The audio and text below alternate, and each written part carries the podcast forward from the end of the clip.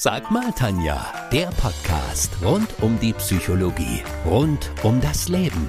Bekannt durch Antenne 1 Neckarburg Rock und Pop.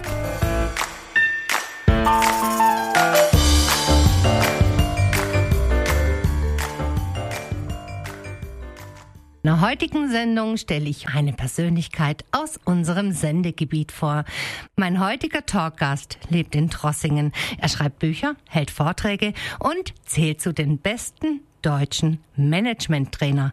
Boris Grundl ist jemand, der mich zutiefst beeindruckt. Sein ständiger Begleiter, ein Rollstuhl. Im Alter von 25 Jahren hat sich Boris Grundl nämlich einen Halswirbel gebrochen und ist seitdem gelähmt. Unumkehrbar zu 90 Prozent.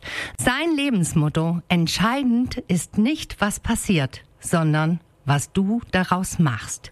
Hallo lieber Boris, ich freue mich total auf unser Gespräch. Liebe Tanja, danke für die Einladung. Von Herzen. Boris, du beeindruckst mich wirklich. Neben all dem, was ich gerade über dich gesagt habe, bist du deutscher Vizemeister im Rollstuhl-Rugby und wurdest auch zum besten europäischen Rollstuhl-Rugby-Spieler gewählt. Zudem warst du deutscher Meister im Rollstuhltennis.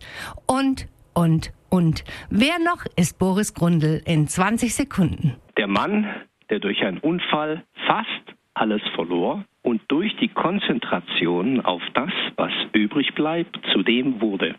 Ich bin die Möglichkeit, anderen zu Wachstum, Kraft und Größe zu verhelfen. Lass uns mal ein Entweder-Oder machen. Ich gebe dir drei Wortpaare und du sagst mir, was eher auf dich zutrifft. Schwabe oder Badener? Schwab. I like. Ängstlich oder mutig? Beides, je nach Kontext. Alice Schwarzer oder Annalena Baerbock? Annalena Baerbock. Warum? Weil sie jenseits des Extremismus vom Idealismus sich zur Realität der Politikmacht entwickelt. Was sind denn das für Unternehmen, die dich für einen Vortrag buchen? Also welches Ziel verfolgen die? Es gibt zwei Ebenen, einfach Bestätigung und Anerkennung für geleistete Leistungen. Also ein Vortrag, der inspiriert, motiviert, aber Anerkennung ausdrückt.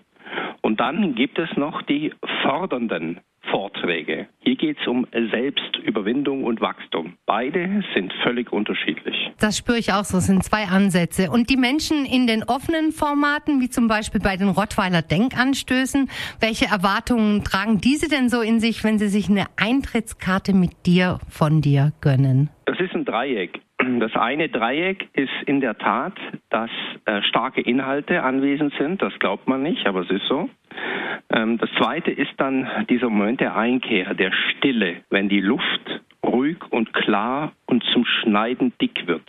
Dieser Moment der Einsicht. Und das dritte ist tatsächlich Humor, um die Alltagssorgen, den Druck des Alltags ein bisschen abzulachen. Ich konnte gerade bildlich folgen. Sag mal, gibt es eine Frage, die dir im Anschluss an deine Vorträge immer wieder mal begegnet? Ja, die Fragen sind unterschiedlich, aber die Frage ist, mit welcher Haltung gefragt wird.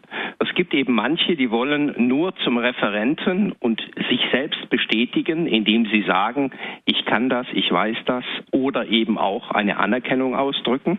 Doch ich versuche mit einer anschließenden Frage, was bedeutet das Erlebte für dein Leben, den Dreh zu nehmen in die tatsächliche Reflexion. Boris, du hältst ja auch häufig Vorträge für Schüler. So manch einer unterstellt dir sicher ein reines Marketinginteresse. Was ist dein Antrieb? Ein Problem des Erfolges ist, dass andere meinen zu glauben, was deine Motive sind. Das gilt es auszuhalten. Mich interessiert generell das Wachstum von Menschen. Erwachsene, die sich leisten können, mögen dafür bezahlen.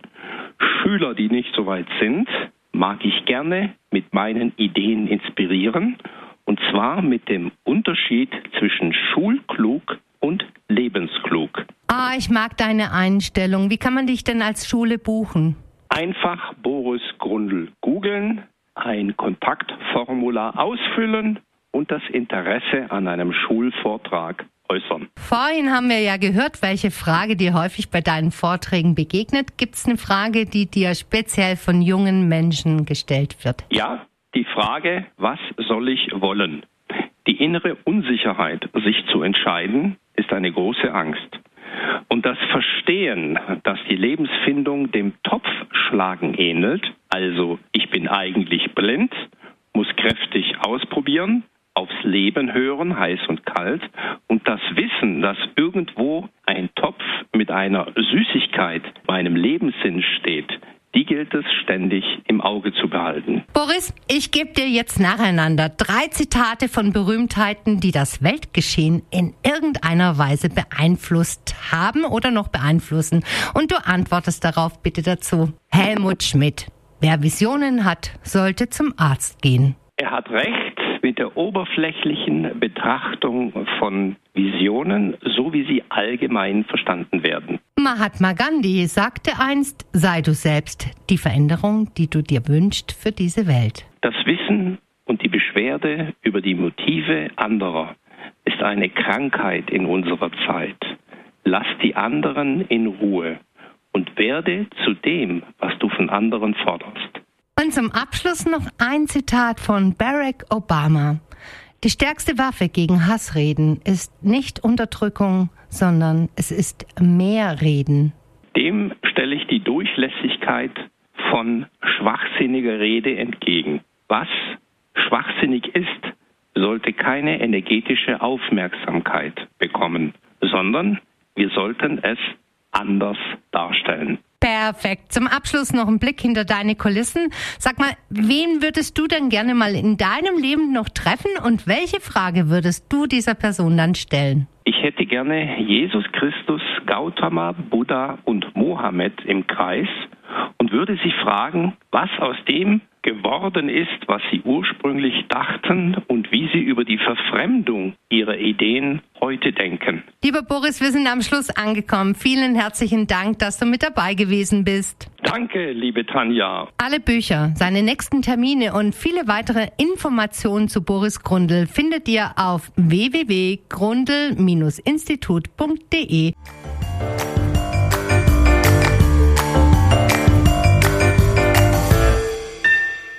Das war Sag mal Tanja, der Podcast rund um die Psychologie, rund um das Leben. Bekannt durch Antenne 1 Neckarburg Rock und Pop.